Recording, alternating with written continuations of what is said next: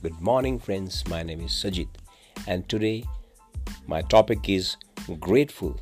I want to share one of my very deepest feeling about the success, and I want to share my feeling with those who are successful.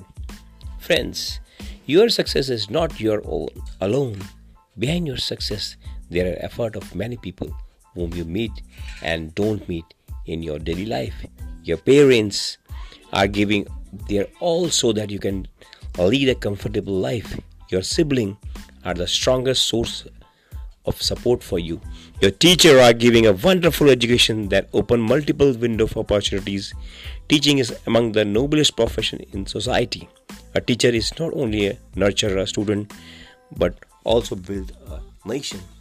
Think of supportive staff in your schools the tailor who stitches your uniform, the books from where you purchase your textbooks, notebooks, stationery.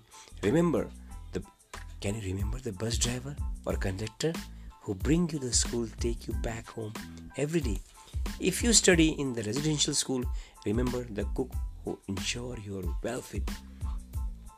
You would not have reached where you without these help and support and their blessing.